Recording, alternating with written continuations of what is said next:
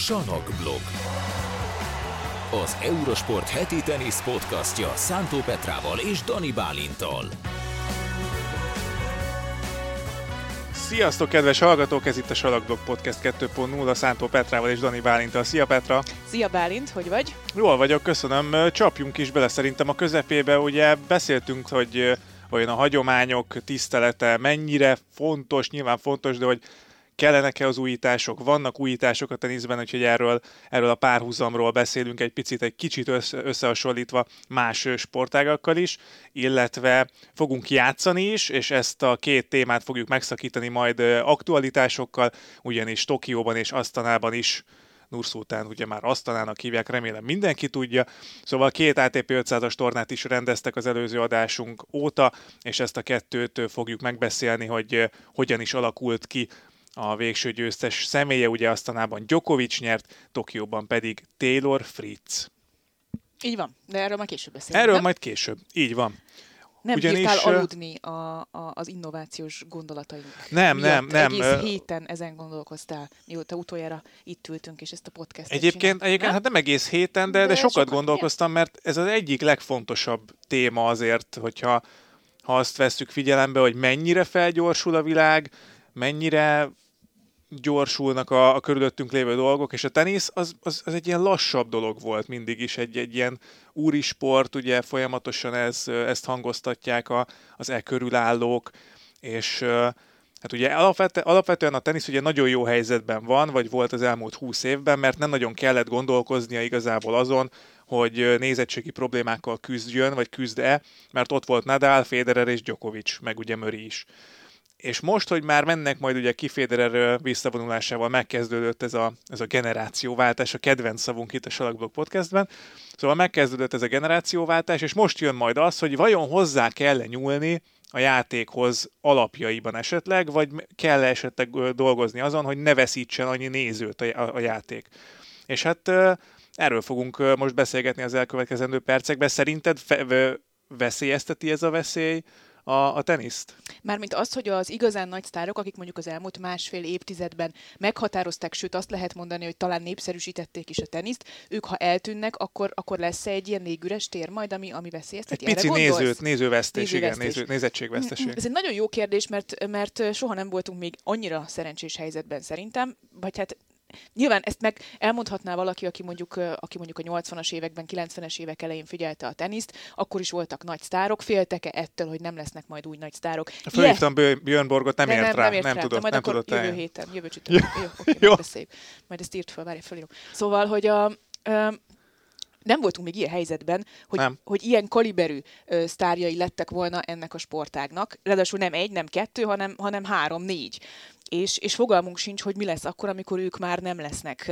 Mi lesz akkor, és ez nyilván a következő egy-két év kérdése, amikor már nem lesz Nadal, szerintem ő lesz ugye a következő, aki visszavonul, és aztán nem lesz majd Djokovic is. De valahogy ez mindig megoldódott, mert erről is sokszor beszéltünk már, hogy, hogy ez egy körforgás tulajdonképpen a tenisz mindenféle szempontból, hogy, hogy egész egyszerűen mindig jön majd valaki, vagy valakik, vagy mindig fejlődik, és, és eljut arra a szintre a tenisz, ami miatt te ugyanúgy leülsz majd mondjuk öt év múlva is megnézni egy, egy US Open döntőt, akkor is, hogyha ez a három nagy sztár már nem lesz ott, mert mi magát a játékot szeretjük. Annak ellenére, hogy te mondjuk Rafael Nadal szurkoló vagy, és nyilván hiányozni fog neked, amikor ő már nem játszik, mint hogy nekem is hiányzik Roger Federer, el sem tudom képzelni, hogy milyen a tenisz, de le fogok ülni, mert alig várom már, hogy, hogy január legyen és kezdődjön az Ausztráliai teniszbajnokság.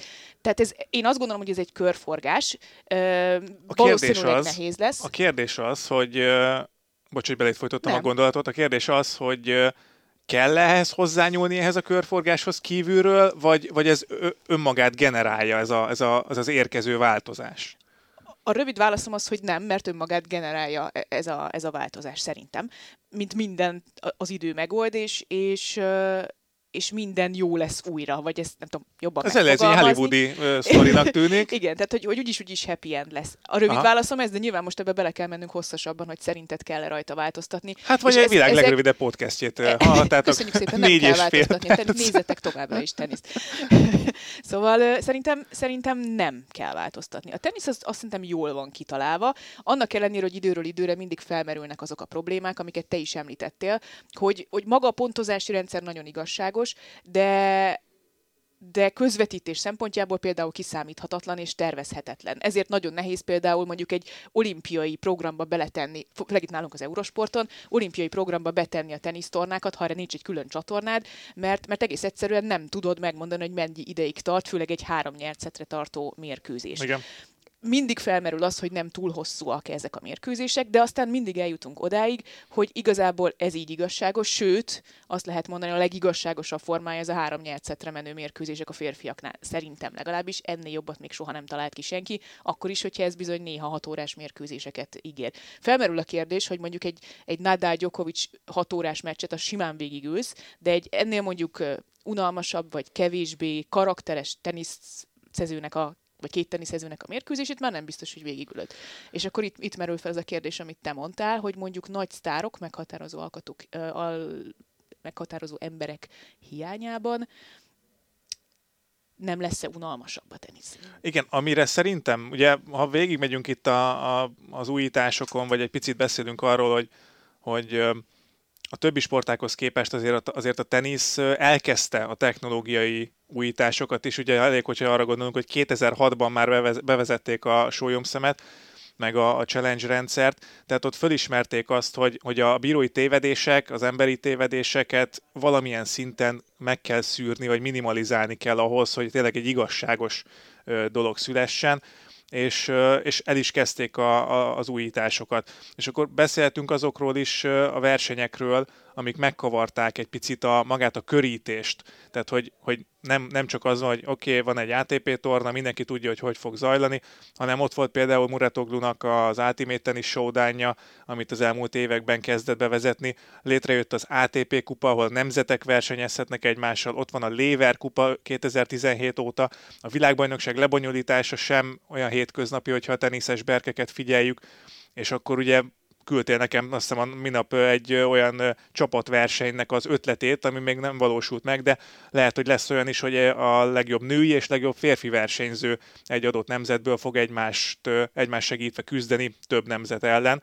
Úgyhogy szerintem itt a, a tényezők és a, a a versenyek variálásában lehet esetleg javulni, vagy, vagy előrelépni, hogy ne legyen olyan monoton maga a, a körítés. Tehát nem azt mondod, hogy alapjaiban kell megváltoztatni a játékot vagy a szabályrendszerét, hanem, hanem ki kell találni olyan kicsi körítéseket, vagy olyan kis újdonságokat, amik egyre, egyrészt előre viszik a, a teniszt, másrészt pedig uh, én még érdekesebbé teszik mondjuk az új generáció számára, akik mondjuk Igen. már nem mi vagyunk, hanem akik, akik tényleg okostelefonon nőttek fel, és akiknek nagyon-nagyon gyors és, hogy mondjam, könnyen fogyasztható szórakozás kell. Abszolút, ne, tehát nem, nem, nem tudod már, tehát ők már nem úgy választanak kedvencet szerintem, bár nem tudom, majd írjátok meg, hogyha ha esetleg ti is beestek ebbe a korosztályba hallgatóként, hogy nem, már nem úgy választanak kedvencet, mint mondjuk én választottam Nadált, hogy amikor elkezdtem 12 évesen teniszezni, akkor, akkor megnéztem a, a tévébe, és mondom, úristen, ez a, ez a srác, ez minden, mindent elér. Hogy, meg, meg meg küzd, nem adja föl, stb. Ez már nem fogja meg a, a, a mai gyerekeket szerintem, vagy a mai fiatalokat, hanem kell az, hogy valamilyen személyisége legyen, mint például Kiriosnak, hogy pörgeti az ütőt, dobálja, grimaszol, kifelé magyaráz, mondjuk nem mindig a legmegfelelőbb szavakat használja Kirios, de hogy, hogy van egy olyan személyisége, ami, ami egy picit eltér, egy extravagáns, egy ilyen, hát vagány, nevezzük vagánynak személyiség, már, már ez kell szerintem a, a, a fiataloknak. És ezekből az arcokból kéne több szerintem, vagy egyre több. És ez mondjuk megvan, mondjuk Ákárázban is meg lehet, csak csak kérdés, hogy ő akar-e ilyenné válni? Ez egy jó kérdés. Szerintem Carlos Alcaraz például erre egy nagyon jó példa. Egyrészt nagyon fiatal még, tehát mondjuk a fiatalabb generáció is tud vele azonosulni. Másrészt ő, erről szerintem sokat beszéltünk már, de ő mondjuk egy, gyakorlatilag azt lehet mondani, egy masszája ezeknek a nagy sztároknak. Igen. Mert eljutottunk már odáig korábbi podcastekben is, hogy egész egyszerűen a mai teniszhez, ahhoz, hogy világelső legyél és Grand Slam tornát nyerjél, Alcaraz a legjobb példa rá, már olyan szintű sebességen kell teniszezni, ami még a korábbi nagy sztárokban sem volt benne. Tehát, hogy, hogy maga a fejlődés az, az, az előre viszi azt, hogy sokkal ö, durvább sportolókat kapjunk. Mert, mert most megnézed a 19 éves alcaraz gyorsabban teniszezik, mint a 19 éves Nadal vagy Federer teniszezett. Az is fontos egyébként, igen, hogy maga a játék is annyit gyorsult, Gyorsul, hogy ez igen. segít a fiatal generációnak, a hogy megszeresse. Így igen. van, így van. És ez valószínűleg, hát ez is egy természetes folyamat. Abszolút, Tehát Alcaraz már így nőtt fel, hogy ez kell, és 19 évesen már, már ott tart. Tehát ő valahol szerintem egy nagyon szép zászlós hajója lehet ennek a, ennek a váltásnak, és annak, hogy a váltás az zöggenőmentes érdekes legyen, és ugyanolyan érdekes legyen a tenisz mondjuk öt év múlva is, mint, mint amilyen most volt egészen idáig, vagy, vagy lesz még a következő egy-két évben.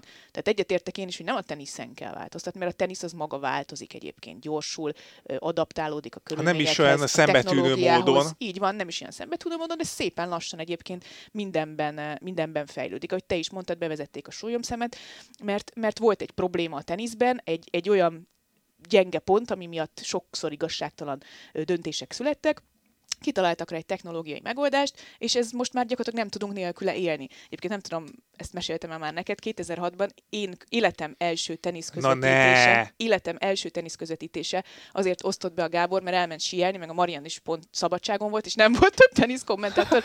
Ugye ez volt a szakmai indok, hogy megkaptam azt a, azt a teniszmeccset hétfőn, Indian Wellsből, kérlek szépen, egy Kirilenko Sarapova meccs volt, Azta. és az volt az első olyan teniszmérkőzés az Eurosporton, ahol sólyomszemet használtak. De remélem tudtad, hogy lesz ilyen, tudtam, vagy nem úgy, hogy tudtam, ez négy. meg mi valami videójáték? Pontosan tudtam, mert ugye ott vezették be ezen a tornán. Lehet, hogy Miami volt, nem tudom, de valamelyik Aha. nagy amerikai, és és tudtam, hogy ott vezetik be először, de ugye hétfőn az az első meccs volt, amit közvetítettünk, és szerintem két vagy három A4-es oldalt írtam tele így, kézzel arról, hogy mi ez a sólyomszem, hogy találták ki, mi a technológia, és nyilván ezt minden is mondtam adásban, képzelheted, mennyit beszéltem, de, de milyen érdekes, hogy, hogy az akkor egy akkora újdonság volt, és ez egy történelmi pillanat volt, nyilván pont az én első teniszmérkőzésem, amit, amit közvetítettem, ez egy tök jó dolog volt, de most már nem tudjuk elkészíteni nélkül a teniszt, és amit te is mondtál, mivel ö, teniszben is ugye problémákat okozott a koronavírus járvány. Erre találtak ki egy csomó mindent, hogy egyrészt kitöltsék a, a hiányzó mm. időt, Muratogluék. Ugye kitalálták ezt az élő sólyom szemrendszert, hogy ne kelljen vonalbírókat alkalmazni, minél kevesebben legyenek a legnagyobb vírushelyzetben a, a pályán. Most már ott tartunk, hogy majdnem minden tornán élő ez sólyom szemrendszer van, ez lett az alap, ami nyilván valahol egy kicsit talán a klasszikusságát veszíti el, vagy veszítette el a tenisz azzal, hogy nincsenek vonalbírók, vagy sokkal kevesebb van, és a vezetőbírónak sokkal kisebb szerepe van így. Hát mondjuk Lion így is hangosan kiabál. de, de mondjuk Kyrgios van a pályán, mert akkor ez nyilván a vezetőbíró feladata, hogy, hogy fegyelmezze őt. Szóval lényeg az, hogy most már ott tartunk, hogy, hogy a, a, a problémák, a külső vagy belső problémák, azok megoldások uh, kitalálására ösztökölték a, a teniszt, és a, a tenisz mindig talált megoldásokat. És, és jó, és jó megoldásokat. Jó megoldásokat szerintem, szerintem az is fontos, hogy hogy bele lehet futni azért komoly zsákutcákba olyan újításokkal, amik nem működnek, de például a kézilabdában azt hiszem tervezik, vagy te majd lehet, hogy be is vezették valahol a vax nélküli a labdát, és ezt nagyon szitták a játékosok, mm-hmm. meg akik kipróbálták, hogy ez borzasztó lesz. Tehát bele lehet futni olyanokba, amik nem működnek annyira, de a tenisznél nem nagyon tudok olyan mondani, ami, ami úgy nem vált volna, mert mondtad ezt az élő szemet is, ezt gyakorlatilag már tényleg bevezették, és az alap dolog ez. Így van, és nem is tudjuk elképzelni már a teniszt, és előre vitte a teniszt. segítette mindenféle szempontból, segíti a játékosokat is, és nagyon sok minden ilyen van. Van még valami ötleted, hogy, hogy miben lehetne egyébként változtatni? Mert tudom, hogy a legnagyobb vita az arról van, hogy elsősorban is ez újra és újra előjön, csak minden egyes Grand Slam tornán megkapjuk a választ, hogy de nem, három szetre nyerjenek a férfiak, vagy három szetre játszanak a férfiak, mert az az igazi tenisz, akkor is, hogyha mondjuk a tervezhetetlen így a közvetítés mm. ideje, ami nyilván közvetítési, reklámbevételi, stb. szempontokból, műsor szerkesztési szempontokból nehézséget jelent, de, de nem találtunk rá még mindig jobb megoldást. Hát nem, és dolgoztak már ezen, ugye a döntőszett tiebreak bevezetése minden Grand Slam-en, ez, ez is egy olyan lépés volt, ami egy picit gátat próbál szabni ennek. Nekem még ugye a, a hagyomány és az újítások vonalán az, az jutott eszembe, hogy uh, ugye Wimbledonban fehér ruhában kell uh, uh-huh. játszani a játékosoknak, és ez egy nagyon szép hagyomány szerintem. Tehát, hogy ez, ez, ez, egy, ez egy jó dolog. Uh-huh. De amikor túlzásba visznek valamit, az már nem jó. Nekem volt szerencsém egyszer Piros Zsombival uh, interjút készíteni, és ott mesélte a Zsombi, hogy az egyik uh, verseny, egyik uh, meccsén, azt hiszem juniorként Wimbledonban, ugye fehér ruhában voltak ott is, viszont sötét színű alsógatyája volt, és átlátszott a fehér gatyán, és át kellett cserélnie az alsógatyáját azért, hogy ne üssön át a fej. Tehát ez, ez már túlmegy, az, ez már nem a hagyomány tiszteletén múlik szerintem, hogy, hogy ennyire komolyan, veszik, komolyan vesznek valamit, és erre az egyensúlyra kell szerintem nagyon Azt, figyelni. Ez egy nagyon fontos mondat, amit mondtál, hogy a hagyományoknál nyilván figyelni kell, meg kell tartani, jó is, nagyon sok jó hagyomány van, csak, csak közben megy az idő, és Igen, az nem lehet haladni megállni. kell, nem lehet megállni, és, és gondolni kell olyan dolgokra is, amik esetleg előre viszik majd mondjuk ezt a szabályt. Értem, hogy nagyon szép és jól mutat az, hogy a, a füvön fehér ruhában játszanak, de ugye erről is beszéltünk már, hogy ez például a nőknek annyira nem kényelmes. Én Írtunk nekem, is egy cikket is azokon róla. a napokon kéne teniszeznem fehér ruhába, akkor meghalnék valószínűleg, vagy nagyon kellemetlen lenne, a, a, ha három millióan néznék a Grand Slam döntőmet erről is beszéltünk, és ebben is lehetne egy picikét előrelépni, hogy, hogy az ember egy picit picit a, a józanész határán, a belül határán lazítani pontosan. ezeken a hagyományokon, az szerintem fontos. Pontosan, így van, és szerintem nagyon jó példát hoztál a döntőszett tiebreak Mert voltak voltak tök jó, felejthetetlen meccsek, amik, amik ugye 70-68-al értek véget a döntőjátszmában. De vagy... mondjuk emlékszel a 48-46-nál arra a pontra? Nem, tehát, hogy, hogy nem, nem, nem. Csak ez van meg, hogy rohadt hosszú volt. Így van, így van, ez van meg, de ez összességében valószínűleg nem egy, nem egy, egy olyan dolog, amit, amit sokáig lehetett már vinni a, a teniszben, és a döntőszett tiebreak, főleg a 10 pontos tiebreak, azt szerintem egy zseniális dolog. Uh-huh. Zseniális dolog, mert, mert, mert nagyon igazságos szerintem, és a 10 pontos tiebreak hihetetlenül izgalmas. Az egy nagyon jó újítás volt, és ilyen pici kis apróságok kellenek szerintem, amik azért nem veszik el a, a tenisznek a, az élét, a valódiságát, az izgalmasságát, de inkább hozzátesznek. És ebben szerintem egyébként nagyon szépen fejlődik a tenisz, ha mondjuk a, a sportokat összehasonlítjuk, nem? Igen. Tehát, hogy nem, a teniszben tényleg nem nagyon tudunk olyat mondani, ami nem vált be annyira. Ugye fociban is a cserék számának növekedését vezették be az elmúlt években. Igazából olyan nagyon sokat szerintem az nem tett hozzá a focihoz, többet lehet húzni az időt mondjuk több cserével, vagy nem tudom, tehát hogy, hogy nem, nem hiszem, hogy elérte a célját mondjuk. Értem, és a teniszben minimum viszont... megosztó, nem? Tehát hát a, igen. A... Teniszben is lehet, hogy megosztó, tehát valaki lehet, hogy kiáll a mellett, hogy már pedig én meg akarom nézni, hogy 6-6 után döntő szedbe kibírja tovább. Biztos, hogy van ilyen is.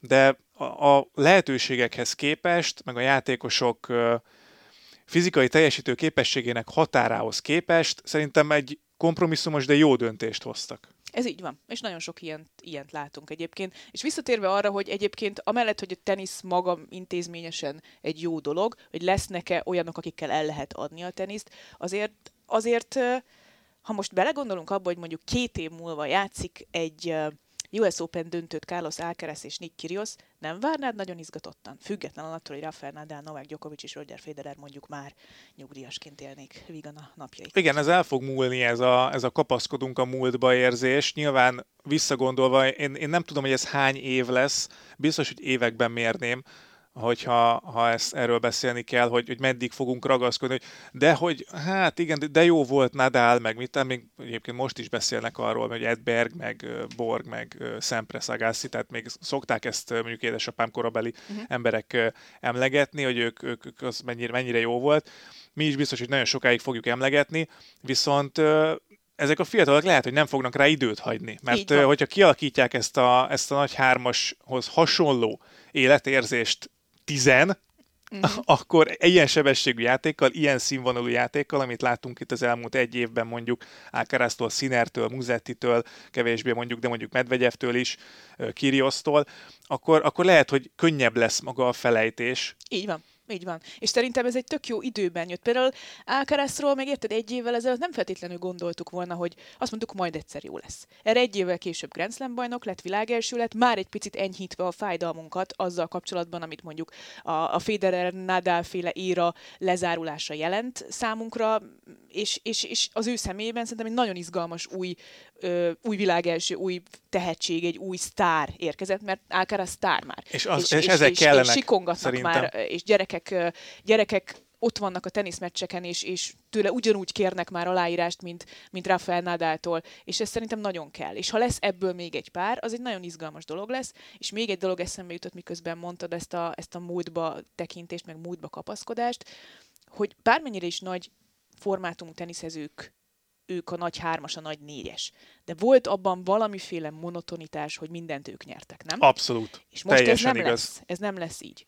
Ez nem lesz így, mert te is mondtad, hogy annyira felgyorsult a játék, annyira gyorsan megérkeztek a fiatalok, uh, annyi jó 19-20-21 éves játékos van, hogy, hogy ott lesznek egy 10 12-en, ja, ja.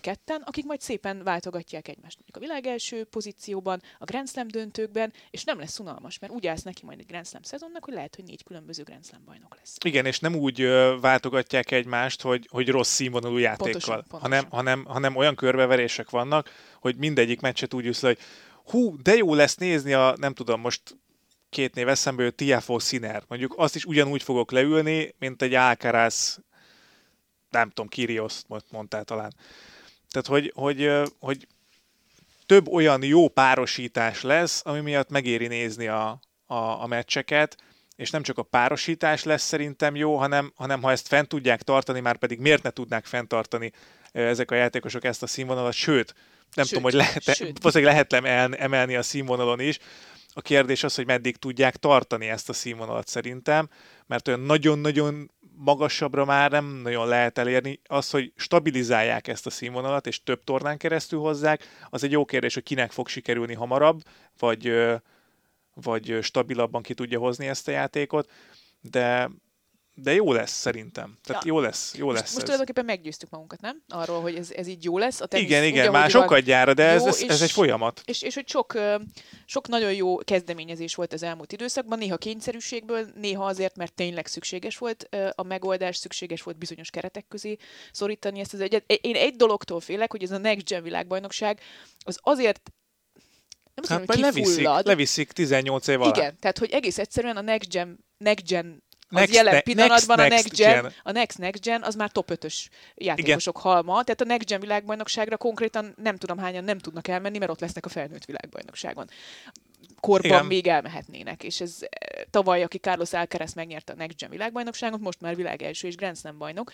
és még háromszor elmehetne a Next Gen VB-re. Tehát talán ez az egyetlen újítás, ami szerintem egy tök szuper dolog volt, csak annyira felgyorsult az új generációnak a megérkezése, hogy már majdnem, hogy okafogyottá vált a Next Gen. Hát igen, de ez, nem a, de, de ez nem az újítás ellen szól nem, szerintem. Nem, csak tehát, hogy, hogy értem, hogy van olyan is, ami nem, nem vált be, de ez, Lehet, hogy de ez egy jó, bevált, jó, jó ez egy jó értelemben vett nem vált be, mert hogy tényleg annyira, annyira gyorsan jönnek a fiatalok, hogy, hogy uh, már nem nagyon fogjuk a Next Gen nézni, mert a Next Gen az, az, az valójában a, a top 10 lesz kis túlzással.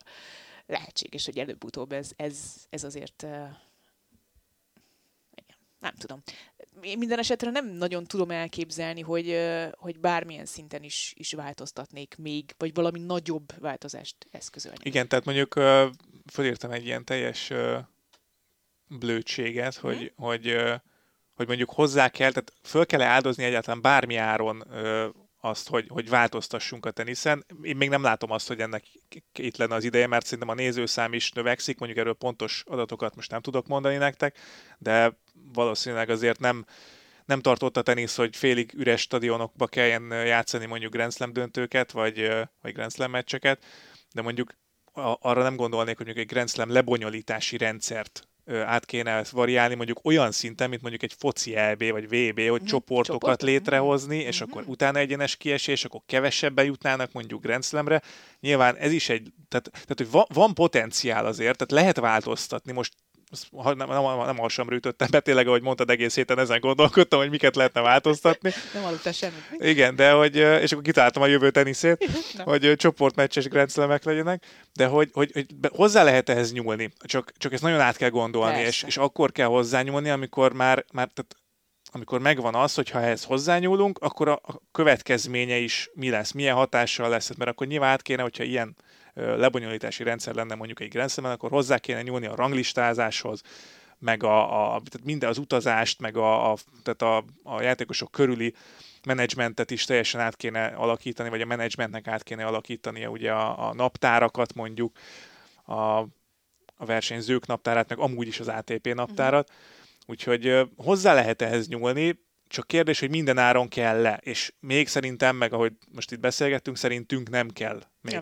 Azt látom, hogy van, mivel ez egy egyéni sportág, és ebből a szempontból azért szintén van benne egy monotonitás egy, egy játékosnak mondjuk egy teljes szezonjában. Elmész egy tornára, Grand Slam torna. Ha elmész egy tornára, másik borítás, másik Grand Slam torna, stb. végig játszod az évet, aztán mész pihenni, és kezded előről az egészet. Azt, azt látom, és a, a kezdeményezések, amik mondjuk a, az új verseny, versenyeket illetik, amik te is felsoroltál, hogy van igény azért néha arra, hogy más legyen hihetetlenül népszerű lett a Léverkupa. Az egy zseniális ötlet, maga a koncepció. Nyilván nem kivételezhető, hogy mondjuk valami hasonló módon rendezzenek meg egy Grand Slam tornát, mert hogy egy ja, igen, sportágról igen. van szó. Nyilván a Davis Kupa nem véletlen, hogy, hogy olyan régóta fent áll, és hogy olyan sok játékosnak és a legnagyobb játékosoknak is nagyon fontos, hogy a saját hazájukat képviselhessék. De mondjuk azt lehetne csinálni, hogy hogy a Lever kupából egy sorozatot csinálsz. Tehát nem az, hogy van egy esemény, hanem mhm. évente mondjuk négy-öt, és akkor lehet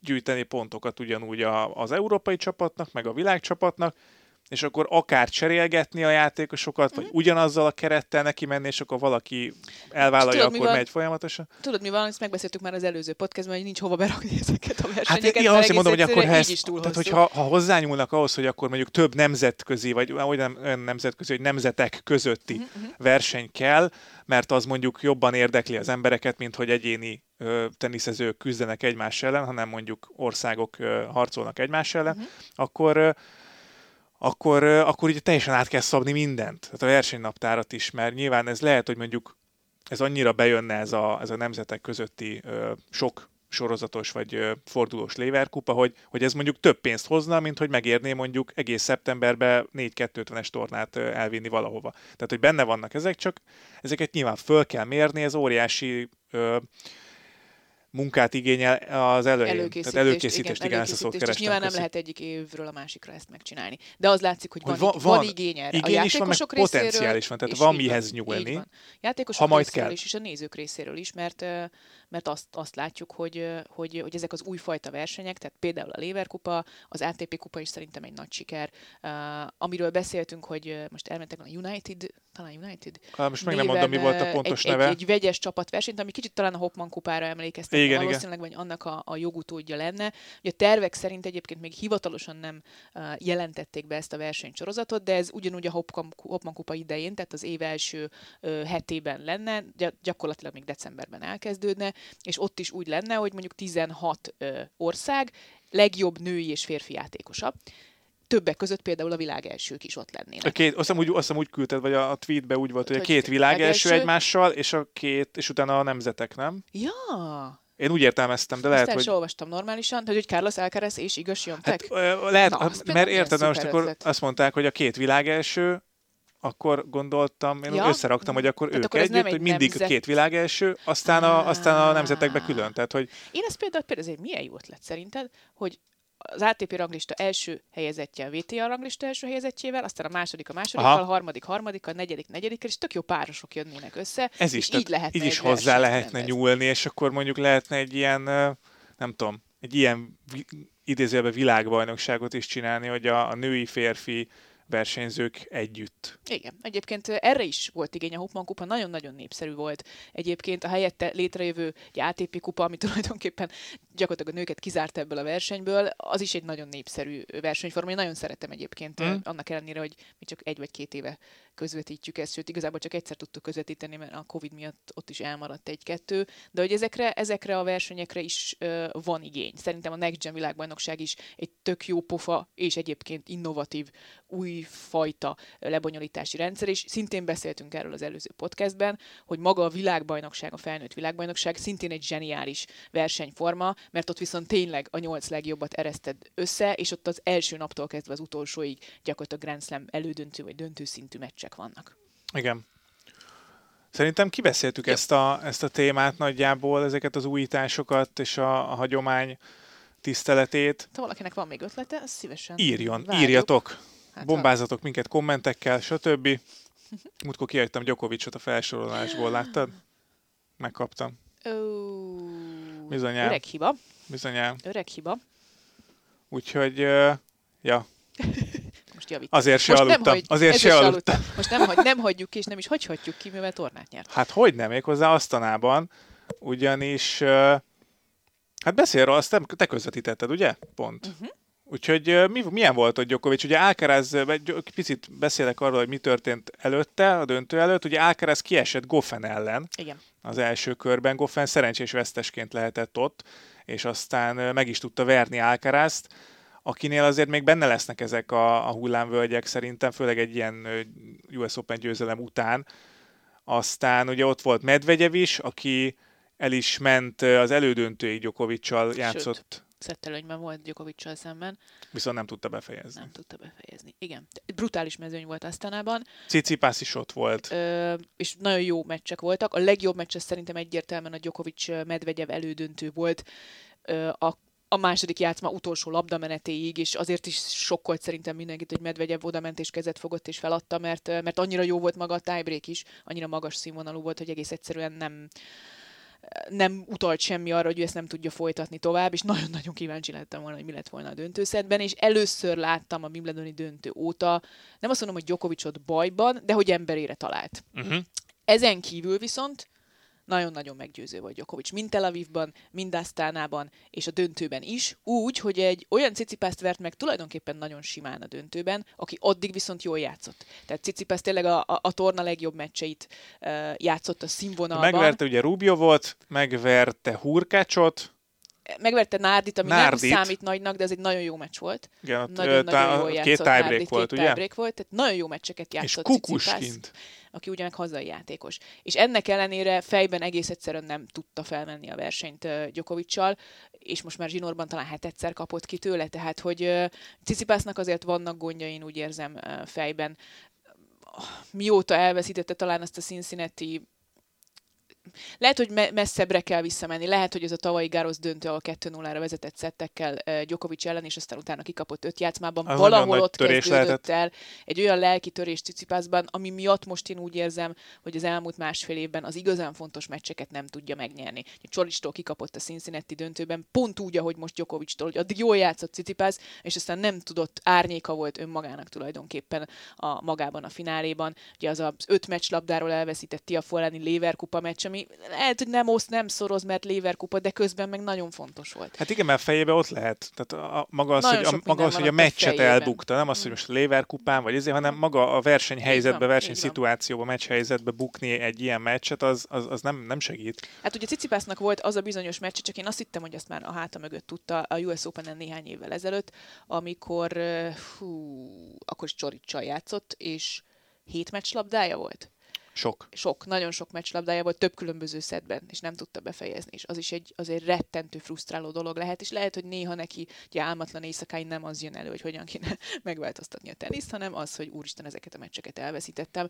És, és igazából ez rányomta a bélyegét a Djokovic elleni döntőre, és így már nem is játszott úgy Cicipász, hogy lett volna esélye. Ez persze nem volna semmit egyébként Djokovic érdemeiből, mert ő hihetetlenül stabilan játszott, és egyébként még jól játszott azon a nehéz mérkőzésen is Medvegyev ellen. Én azt mondom, hogy nagyon veszélyes Djokovic azzal, hogy kihagyta a nyári szezont. Hát ö, azt szerintem óriási esélye óriási van a vb Tehát az, hogy rápihent gyakorlatilag a VB-re, tehát éhes. mindenki úgy megy oda, hogy kiátszotta a belét is Én, gyakorlatilag. Uh-huh.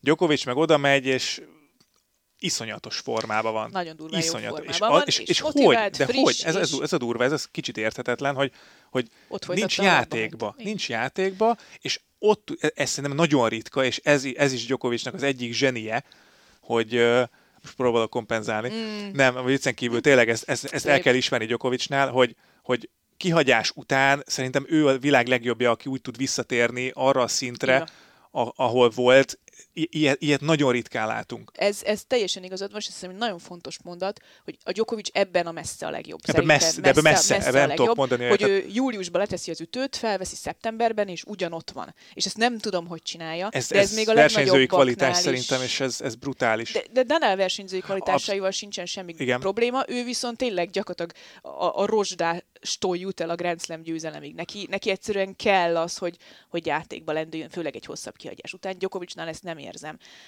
Nyilván amúgy is jól játszana. Most volt szerencsém, hogy a Tel Avivi meg az Asztánai héten, így talán három vagy négy Djokovic meccset közvetítettem, így jött ki a lépés az ember annyira hihetetlenül stabil. Stabil, stabil igen. meccseken, heteken átívelve, ezek szerint hónapokon átívelve, úgyhogy hát ember legyen a talpán, aki, aki megveri őt ilyen körülmények között majd mondjuk Torinóban. Mert ugye általában nem sikerült, ahogy beszéltünk róla, Cicipaszt legyőzte Djokovic, és akkor menjünk át a tokiói versenyre, ugyanis ott is volt egy, hát egy érdekes sztori, maga a győztes Taylor Fritz sztoria, aki hát órákon múlt, hogy egyáltalán el tud indulni. Igen. Ugyanis Szőulban, Szőulban próbált elindulni Fritz, viszont ott elkapta a Covidot, úgyhogy nem hagyhatta el a, a, hotelszobáját gyakorlatilag, azt hiszem tíz napig, vagy valahány napig nem hagyhatta uh-huh. el a hotelszobáját, és így vissza kellett mondani a szőuli versenyt. És ö, azt hiszem szerdán utazott el, vagy kedden utazott el ö, Tokióba pár órával a meccset, tehát dél, délelőtt utazott, délután játszott uh-huh. Tokióban. Még szerencsé, hogy ilyen közel volt ö, gyakorlatilag a, a két helyszín egymáshoz. Az utolsó pillanatban tudta leadni a nevezését is, vagy hogy, hogy megerősíteni, hogy, hogy akkor ő indul. És James Duckworth ellen játszott egy, hát simának tűnő mérkőzés, de azért ott, ott is volt bajban Fritz, és akkor még nem is tudtuk, hogy, hogy mi az oka annak, hogy hogy azt hiszem 24 vagy nem tudom hány ki nem kényszerített hibát ütött a második játszmába, Hát tíz nap szállodában viszont, után. Viszont úgy szervált, hallod, 25 ázt ütött, azt hiszem. Három hát lehet, hogy ő pontosan tudta, hogy az a, az a tíz nap a hotelben azért az erőlétileg problémákat okozhat, és minél hamarabb be kell fejezni a lapot. Viszont ennek, e, ennek ellenére a következő fordulóban egy hazai versenyzőt, Hiroki Moriát is döntőszedben verte, aztán Kirios nem, já, nem lépett pályára ellene, mert visszamondta Kirios ugye egy térsérülés miatt, az mondjuk egy mázni volt, volna, az igen. egy nagyon jó, mert hát én is, mert bejöttem közvetíteni, azt 5 ja, percet voltam adásba, 5 percet voltam adásba, és utána mondták, fél perc, ezt úgy képzétek el, hogy fölrakjuk a fülest, itt beülünk a kommentátor állásba, és akkor számolnak nekünk vissza a fülünkre, hogy akkor két perc az adásig, egy perc az adásig, fél perc az adásig, tíz, és akkor öttől számolnak vissza folyamatosan. És amikor fél percet mondta a rendező a fülemre, mondta, hogy egyébként Kirios visszalépett a ö, meccstől, a öltöző folyosón sétálgat, egyelőre nem tudjuk mi a problémája, 5, 4, 3, 2, 1. Én meg ott ültem, hogy hát akkor jó, hát akkor sziasztok, köszöntök mindenkit. Én nem lesz itt meccs. Akkor jön a Kyrgios meccs, meg a Fritz meccs, legalábbis fél perccel ezelőttig így volt, azt hiszem, hogy így köszöntem be. De hogy igen, ez egy nagyon jó meccsnek ígérkezett volna. aztán megverte Sapovalovot, és a döntőben Tiafót verte Fritz, úgyhogy ahhoz képest, hogy nem volt játékban ő sem azért, meg beteg is volt, és el is mondta, hogy nem volt olyan jól, uh-huh így azért tornát nyerni, nem az nem semmi. nem semmi. Az nem semmi, és ugye versenyben van a világbajnokságon való részvételért is. És Taylor Fritz ezen a héten már top 10-es játékos, úgyhogy, úgyhogy az amerikaiaknál is azért azt mondom, hogy ott van a, a, a, az új még akkor is elég sokat kellett várni arra, hogy, hogy legyen-e végre egy top 10-esük, egy olyan játékos, aki tényleg a legmagasabb szinten is képes megállni a helyét. És Fritz lehet, hogy egy picit lassan érő típus, viszont, viszont nem rettentő tehetséges, és nagyon nagyon érdekes lesz megnézni azt, hogy, hogy az igazán fontos meccseket hogyan tudja megnyerni. És ugye az sem, majd mondjuk Grand Slam tornákon, az sem nem kis dolog szerintem, hogy Francis Tiafót verte két tiebreakben, úgyhogy Tiafó előtte nem veszített rövidítést 13 alkalommal talán, tehát hogy ugye a US Open uh-huh. elődöntőig vezető úton nem veszített tiebreaket, megverte ugye abban a két tiebreakben Cicipaszt, ahol öt meccs labdája volt a görögnek, tényleg nem volt rá gyakorlatilag semmiféle esély, hogy egy rövidítést lehet ellene nyerni, és Fritz ezt a két rövidítést meg tudta nyerni, és így lett bajnok. Úgyhogy az is egy jó, jó kis döntő volt, nem?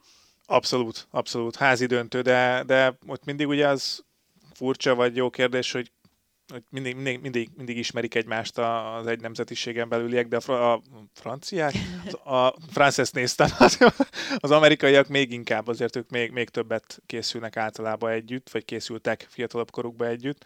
Ugye amiről itt még beszélni kell Tokióban, eh, egy picit ugye az Rüd, uh-huh. aki Munártól kapott ki az első körben 6-3-6-3-ra, és nem tudom, láttad-e, vagy láttál-e abból a meccsből bármit is, hát Rüd nem tűnt valami motiváltnak, tehát hogy így eljött, és, és így nem láttam Miért azt. motivált volt azt a napot. Á, igen, a szóval... A világranglista első és második Erre, erre, erre utaltunk azt, szerintem igen, egy picit azzal, hogy, hogy az előző adásban, hogy, hogy elmennek persze, mert, mert elmennek, mert el kell, menni, el kell venni a kenyeret nekik igen, is, igen. De hogy, hogy kell, kell ez nekik? Nem, nem tudom, nem hát, látszódott Rüdön, hogy nagyon, tehát én volt, azt, hogy el se indult labdákért. Én azt mondom, hogy, és ez nagyon furcsa Rüdtől egyébként. Igen, Meg igen. Alcaraztól is, mert őt sem úgy ismered, hogy nincs kedve teniszezni, nem? Tehát, hogy ne, nem abszolút nem.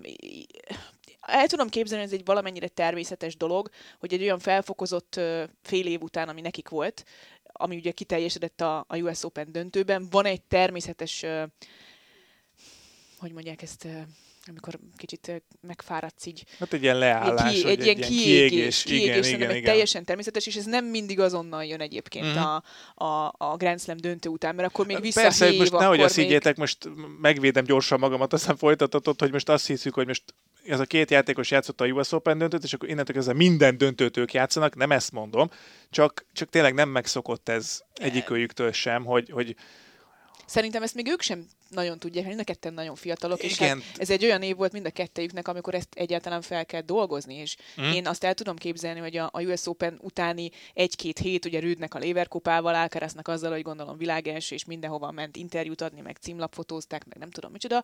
Ez van egy természetes ö, fenntartott adrenalin, ami visz, és a következő olyan tornán, ahol el kell menned első kiemeltként, második kiemeltként, és vissza kell úgymond a szürke hétköznapokba menni dolgozni, az ott általában nagyon nehéz szerintem. És még mind mindig egy 500-as torna első fordulójában kapjanak ki, mint hogy mondjuk, mondjuk Párizsban, ahol már tényleg megint újra figyel rájuk a világ, egy ezres tornán, vagy akár a világbajnokságon fussanak bele olyan csúnya vereségekbe, amik egy picit talán elhomályosítják a, az egyébként kiváló Grand Slam szezonjukat.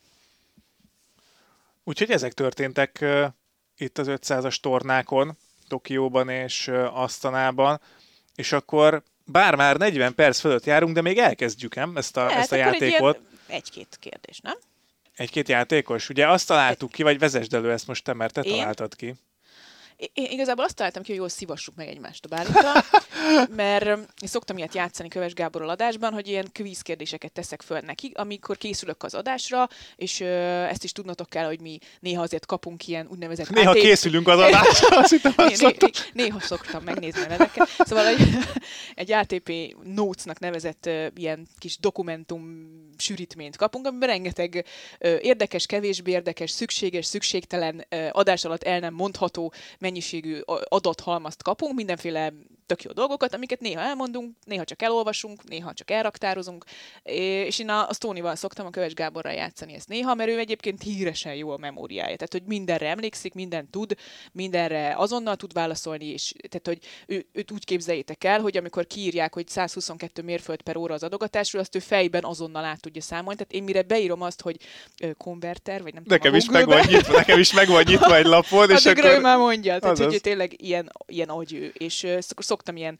ilyen kvízeket föltenni neki, és nem, nem, nem olyan könnyűek néha, és még ő is töri a fejét, úgyhogy gondoltam, akkor most megszivatjuk egymást így a, így a bálinta, és akkor írtunk ö, saját magunknak ilyen kvíz kérdéseket.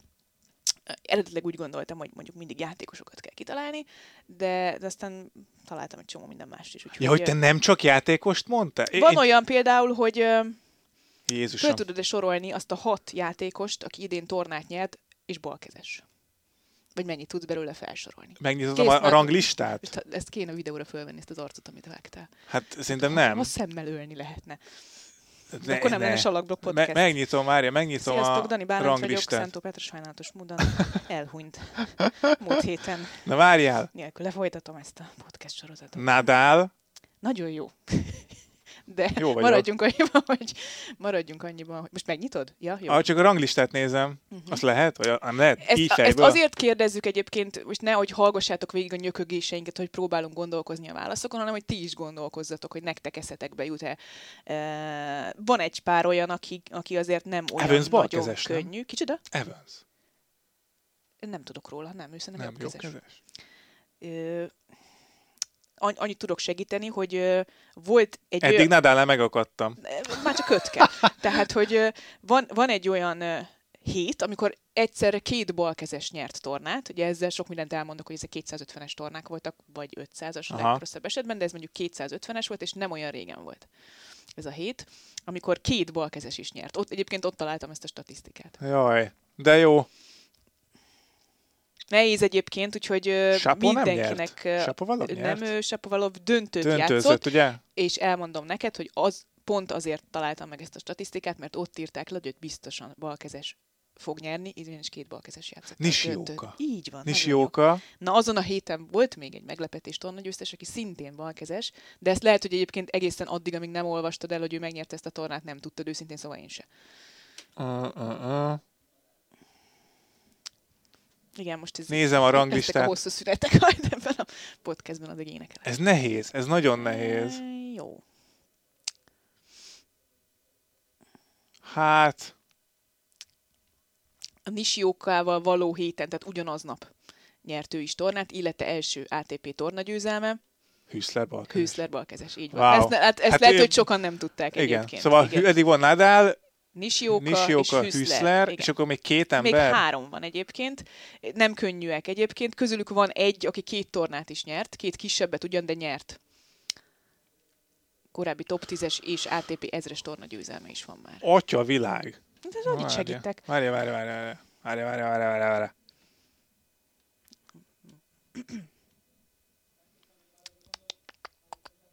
Igen, ez így nehéz lesz.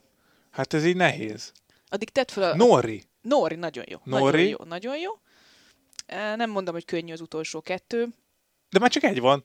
Ő kettő? Jézusom. Hát egy ember két tornát nyert, de attól még, még van két balkezes, aki tornát nyert idén. Nehéz, Csori. nehéz. Csori nem, csori, meg kell néznem. Amikor én gondolkoztam, én megnéztem, hogy Csori jobbkezes. Ez nagyon kellemetlen, hogy ezt most elmondom, de meg kellett néznem. Nekem is ő volt az egyik tippem. Muzet? Mm-hmm. Nem, ő is. Mm-hmm. Hát nehéz lesz. Hát figyelj, én most itt megkímélem a hallgatókat, meg... De akkor elmondom, tehát tényleg ne húzzuk a Föladom, ja. Manarino volt, illetőleg Ramos lesz. Manarino és Ramos lesz. Ez azért már így nehéz volt. Na jó, de most jöhet, hát akkor most jöhet a vissza. Hát mert ugye nekem azt mondtad, nekem Igen, azt mondtad, de... hogy játékosok, jó, úgyhogy én de... öt játékost jó, hoztam, okay, lehet, hogy nem tudjuk jó. mindet ellőni. Majd akkor azt jövő héten. Azt mondja, hogy mondj egy számot egytől ötig. Öt. Öt. A legnehezebb lesz, mi? Na, két tornát is nyert. Ugye ide is, ide is statokat kell mondani, vagy azt mondtad, hogy olyanokat gyűjtsünk. Két tornát is nyert idén. Abszolút gyűjtöttem. Két tornát is nyert idén? De Ez több... Az, tehát öt több meghatározásom ja, ja, van. értem, hogy innen még... Négy, okay. Négyet írtam föl Rendben. ez a, ez okay. a játékos. Két tornát nyert idén. Igen. Ennyiből nem? Ennyiből még, még kicsit, kicsit szűkítsed. Oké. Okay. Csak kettőt? Vagy nem minimum kettőt? Kettőt, kettőt, kettőt nyert. Kettőt nyert. nyert. Uh, az ATP Tour történetének leghosszabb tiebreakját játszotta idén. Nincs hangkiba, Petra gondolkozik. Uh-huh, uh-huh. Az ATP Tour leghosszabb, valaha, valaha volt leghosszabb, idén, az idén, a szerencsém, hogy ezt én közvetítettem. Ne!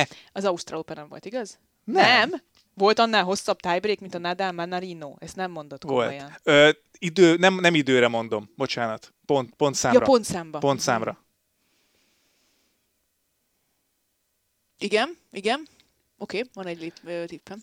Oké, okay, eddig kettő. A harmadik meghatározás idén 34 tiebreaket játszott. Uh-huh, uh-huh, uh-huh. Lehet kérdezni? Mondjad. Amerikai? Igen. Taylor Fritz. Nem. Ne! Nem. Nem. És van, van még egy, ugye a top 50-ből kell mondanunk játékosokat, vagy Bocsánat, úgy volt. a saját szabályomat lefektettem neked, abszolút nem így tettem fel a saját Na de várjál, és van igen? még egy, van, van az, az utolsó, amit felírtam, amiből ki kell találnod. Igen. Különben megmondolok a Gábornak. A legmagasabb játékos a top 50-ben. A legmagasabb. És szerintem egyébként a, az ATP túron is.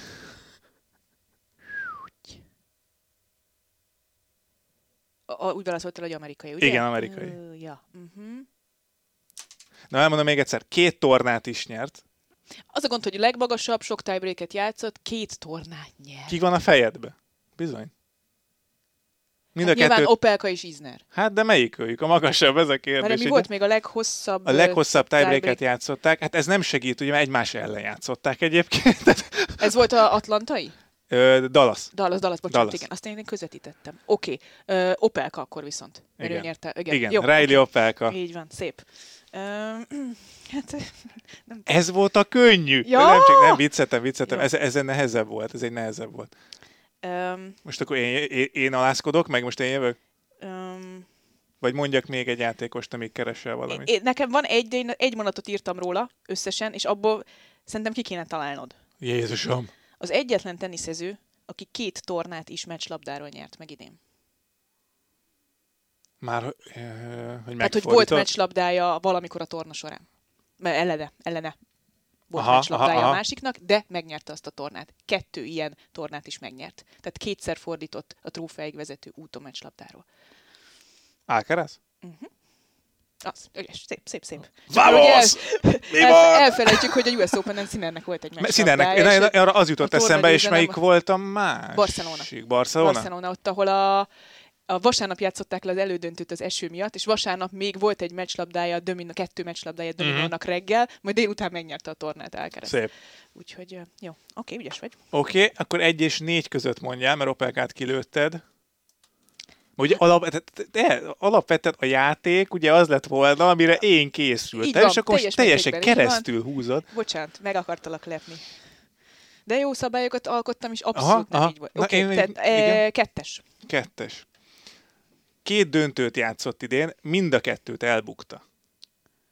Ugye nyilván nem úgy állítottam össze a sorrendet, hogy egyből ki tud találni, tehát hogy ez egy ilyen kis... Igen, jó. Két döntőt játszott, és mind a kettőt elbukta. Uh-huh. A második meghatározás, az edzője dolgozott Roger Federerrel is. Tehát Roger Federernek is volt edzője. Igen. Roger Federer edzője. Két döntőt játszott idén, mind a kettőt elbukta. Az edzője dolgozott Roger Federerrel is. Igen, találni ki az, az edző. Mondjam a harmadikon? Igen. Idén szerezte meg a 700. győzelmét a túron. Ugye ez már nagyjából belövi, hogy hány meccset játszott karrierje során uh-huh. mondjuk, vagy hogy mennyit uh-huh. nyert. Uh-huh. Top 50-est kellett mondani, ugye? Tehát ti is ott, hogy a gondolkoztok otthon, vagy kocsiban, villamoson, bármi. Uh-huh. Van még info róla? Hogy ne lenne? Ötöt kellett, te mondtad. Jó van, okay. Nem Jövő hétre a saját, a saját, saját szabályait nem tudja. Igen? Megőrülök. Oké, okay, ide szerezte meg. 2016 volt a legsikeresebb éve. Andy Murray. Igen! Jó volt az, az előző utolsó, is már. Az utolsó az lett volna, hogy háromszoros Grand Slam bajnok. Jó, jó, az már igen, az, az, az, az a, leg, a legutolsó. Igen, nagyon jó, jó, jó Stuttgartban és Sydneyben játszott döntőt egyébként, és mind a kettőt elbukta. De Stuttgartban De már az, hogy játszott döntőt. kapott ki valaha jól emlékszem. Uh, hát, valószínűleg jól emlékezel szerintem. Volt, Berettiniről nincsen. Hát nem mondhatom meg, ha még itt játszunk. Um, de akkor az én nem túl annyira jó játékom. Olyan játékos, aki törött csuklóval jutott el Grand Slam döntőig. Idén? Uh-huh. De jó ég. Picit becsapós, de ezzel is segítettem. Hát akkor Nadal. Neki nem törött el a csuklója. Akkor nem, nem becsapós. Akkor nem annyira becsapós. Nem, amúgy nem, nem más, tör... más mondó becsapós. Jézusom, törött csuklóval jutott el Grand, Grand Slam döntőig. döntőig. Igen azt nem tudta megnyerni a Grand Slam döntőt. Nagyon nagy csatában kapott ki. Na, mm. ezt, most, ezt most nem mondom be. Ki volt? Nikola Mektics. Mert páros. Jaj, már menj már! De miért az tök extra dolog, hogy Nikola Mektics Amúgy, ja. törött csuklóval majdnem Wimbledon nyert? Tök extra szerintem. Hát persze, hogy hát extra. kaptak csak ki az ausztrálok. Tudod, mi lenne extra? Ha betartanád a szabályaidat. Jó, igen, okay. Na mindegy. Jövő héten betartom. Hát ez hihetetlen. Na mindegy, jó. Oké. Okay élvezed, mi? Hát ez marha jó. perce beszélgetünk, úgyhogy nem tudom, ti tudtátok ezeket a dolgokat? Hát Remélem, amúgy ez, ez, ez, komoly. Ha mondjuk ott volt, aki kerizze. Elvitték. Párosba. Mm. Nem, amúgy. Hogy megticset nem kell. Ja, ja, ja. Ő elviszi magát. Na, szeretnél még egyet, és akkor aztán többit meg vigyük át jövő hétre, és jövő normális kérdések. Oké, okay. akkor meg én, én találok ki Jó, egyébként amúgy ezek is jó. Az is jó. Jó, amúgy nem, nem mondtam, hogy rossz, csak nem erre számítottam. Igen. Nem néztem utána az orvosi papíroknak. Na, még három ember van. Egyes. Ö, ö, ö, 196 cm magas. Köszönöm szépen. Hát ez csak egy, van még négy. Jó, jó. Oké. Okay. Diego Schwarzman. Ö, legyőzte idén Nadált, de kikapott idén 200-on kívüli játékostól is. Oké. Okay. Ez a kedvencem. Idén két játékos nyert 250-es, 500-as és 1000-es tornát, és ő az egyik. Ketten is. Uh-huh. Várja, várja. Tehát egy, egy magas játékos, aki legyőzte Nadált, de kapott ki 200-on kívüli játékostól, és nyert idén 250-es, 500-as és 1000-es tornát is. Uh. Még két meghatározás van, ha, ha kell. Kell még, igen. A legmagasabban rangsorolt játékos hazájában. Köszi.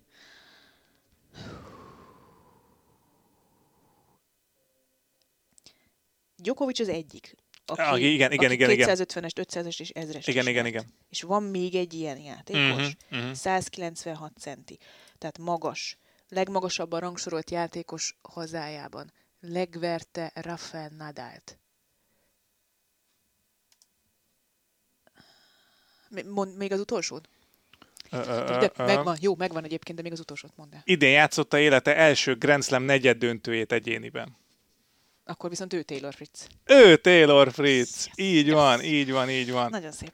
Elmondom, hogy hol nyert, az, azért haboztam, mert megnéztem itt. Tokióban Most nyerte Tokió? ugye az 500-ast, Eastburnben nyerte Ó, a 250-est, és ezres nyert. És Indian Wellsben nyerte igen, ezres. igen, igen. 196 cm, igen. 196 és most, cm most lett első számú teniszező haza. Á, mert lehet, hogy eddig is az volt. Az volt, Opelkával voltak uh, ugye fejfej mellett. fejfej mellett a top 10-20 között, és akkor most már azért ellépett. Ez egy nagyon szuper játék, el akarod az ötödiket is játszani? Ha már Van még kettő egyébként, ja, úgyhogy ha, ha bírod még, Hát most már töltsük ki, még van öt percunk az egy óráig. Simán, bírjátok... hát a fagályeket másfél órákat hosszabbítás Ja, hát jó, azt kihallgatja meg. Faga, bocsánat, ne arra.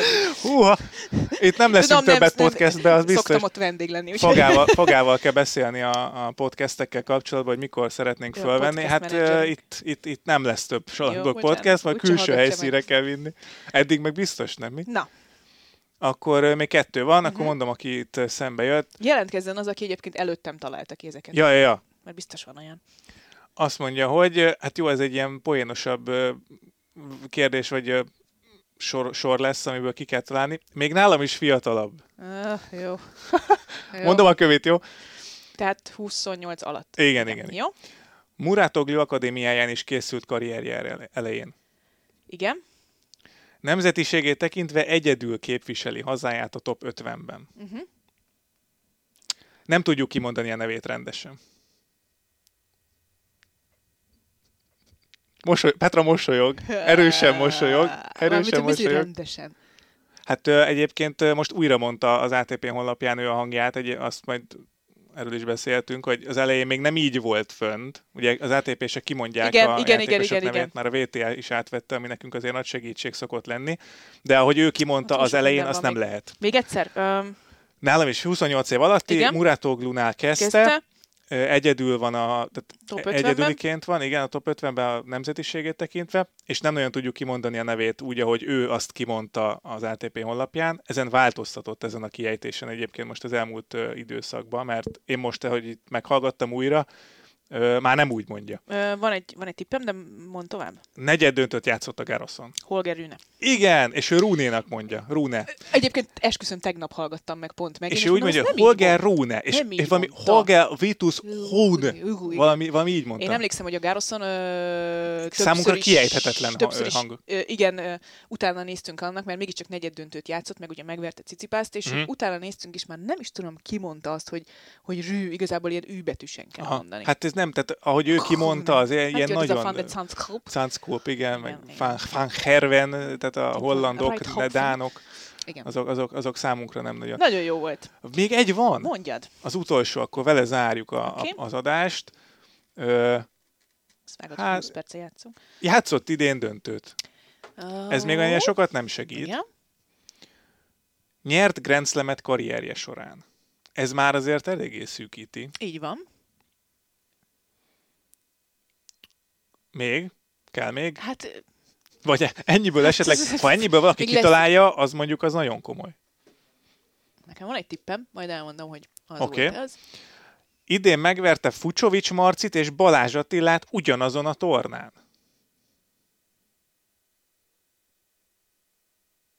Uh-huh, uh-huh, uh-huh.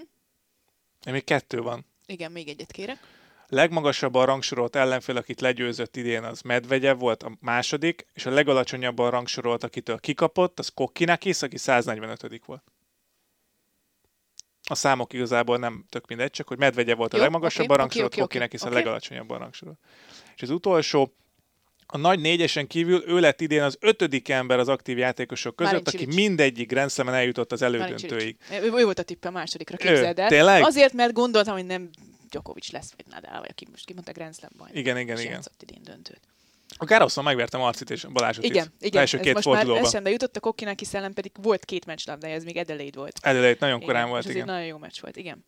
Nagyon jó, nagyon jó. Úgyhogy Szuper. remélem, hogy sokat tudtatok ti is, vagy, vagy, vagy legalább kitaláltátok valamelyiket. Pet- Petra házi feladat, jövő hétre normálisan felkészülni a kérdésre. A saját szabályaidból. A saját szabályaimból. De egyébként a te, a te meghatározásaid is jók voltak. Csináltunk ilyet is a, a köviben. Még egy ilyen volt egyébként, hogy... Na, most már akkor minden. Alcarazra húztam fel egy picikét, ugye kitaláltad akkor az Alcaraz. első kérdést. Mennyi időt töltött a pályán nagyjából Alcaraz a US Open trófeáig? Azt hittem az egész évben. Nem, nem, a US Open trófea. Ez csak egy ilyen tipp, ilyen érdekesség. A US Open, húha. Pedig erről még beszéltek, hiszen a Gerzsi még lehet, hogy erről beszélt is a, még a Sziner meccs kapcsán alatt? valamikor ott alatt. Hát volt, vagy hát nem tudom, 10, 10, 10 között, ugye? Nem? Jézusom. Mm-mm. 20, Három. 23 valamennyi, igen. Majdnem igen? egy napot játszott, ha összeadjuk a meccsét. Ugye neki Atya volt nagyon-nagyon sok hosszú meccs, és még a döntő is több mint három óra volt. Pedig az még relatíve sima volt, mert wow. nagyon sok ötszettese volt. 23, 23 majdnem egy napot so, töltött sok. pályán. Igen. Valami ilyen átlagot, átlagot nem, nem találtál, vagy nem néztél ahhoz, hogy, hogy ezt elhelyezzük, hogy ez mennyire durva? Ez egy jó kérdés, szerintem ez borítás függő is, tehát gondolom a, például a... Hűves pályán kevesebb. Ugye a Garoszon, hát kivéve Nadalnál, Nadalnál azért biztos volt, hogy mint a 8 óra alatt nyerte meg a Gárosz, de de ő egyébként ugye lassabban játszik, és füves pályán igen, igen, kicsit igen. lassabban játszik, azért ez sok. mondjuk a füves pályán, de sok, ez majdnem egy ez nap. nagyon azért sok. Az, azért az... Hát hány meccset játszanak? Igen, ezt hét, hét meccset kell Hetet, igen. a döntőig, ugye? Hetet, ugye három nyert, nyert, nyert, Igen. Hét meccs. Hát ugye neki volt ugye nyolc döntő, negyed döntő, Hát az átlagban három órás meccs, ugye? Hétszer három. Tehát az átlagban három órás meccs, és azért nem egyszer látunk Grand Slam-en is másfél órás sima három szetteket, vagy, vagy két órákat, azért átlagban három órát, hát az kemény. Mennyi idős volt Carlos Alcaraz, amikor az edzője világelső lett? Juan Carlos Ferrero-ról beszélünk. 2004-ben lett Ferrero világelső, három? Három, vége, igen. Háromba. Akkor döntőt játszott a US Open-en. És mennyi idős volt Alcaraz? Hát ő 2003-as. Meg se született. De megszületett, négy, ne. hó, négy hónapos volt. Basszus. Szép. Na, Szép. Ott volt egy négy hónapos kisgyerek, próbálták altatni este, és az edz, későbbi edző. Ez lesz az edző, mondta a Fater. Ez lesz az edző. Ez lesz az edző, tuti. Tutira. No, szerintem ezzel fejezzük is. Nekünk meg ez lesz itt a vége, igen, Jó. az adásnak. Na, szuper, köszönöm szépen a kérdéseket. Remélem azért nem vallottam akkor. A jó kudarcot. volt, szerintem jó volt, poén volt. Lehet ilyet majd jövő héten is csinálni. Jó. Aztán, hogyha valami hozzászólásotok van, vagy ötletetek, hogy mivel mivel szórakoztassunk még itt titeket, akkor írjátok meg nekünk kommentben valahova, és aztán majd találkozunk akkor jövő héten. Köszönjük, hogy minket hallgattatok. Sziasztok! Sziasztok!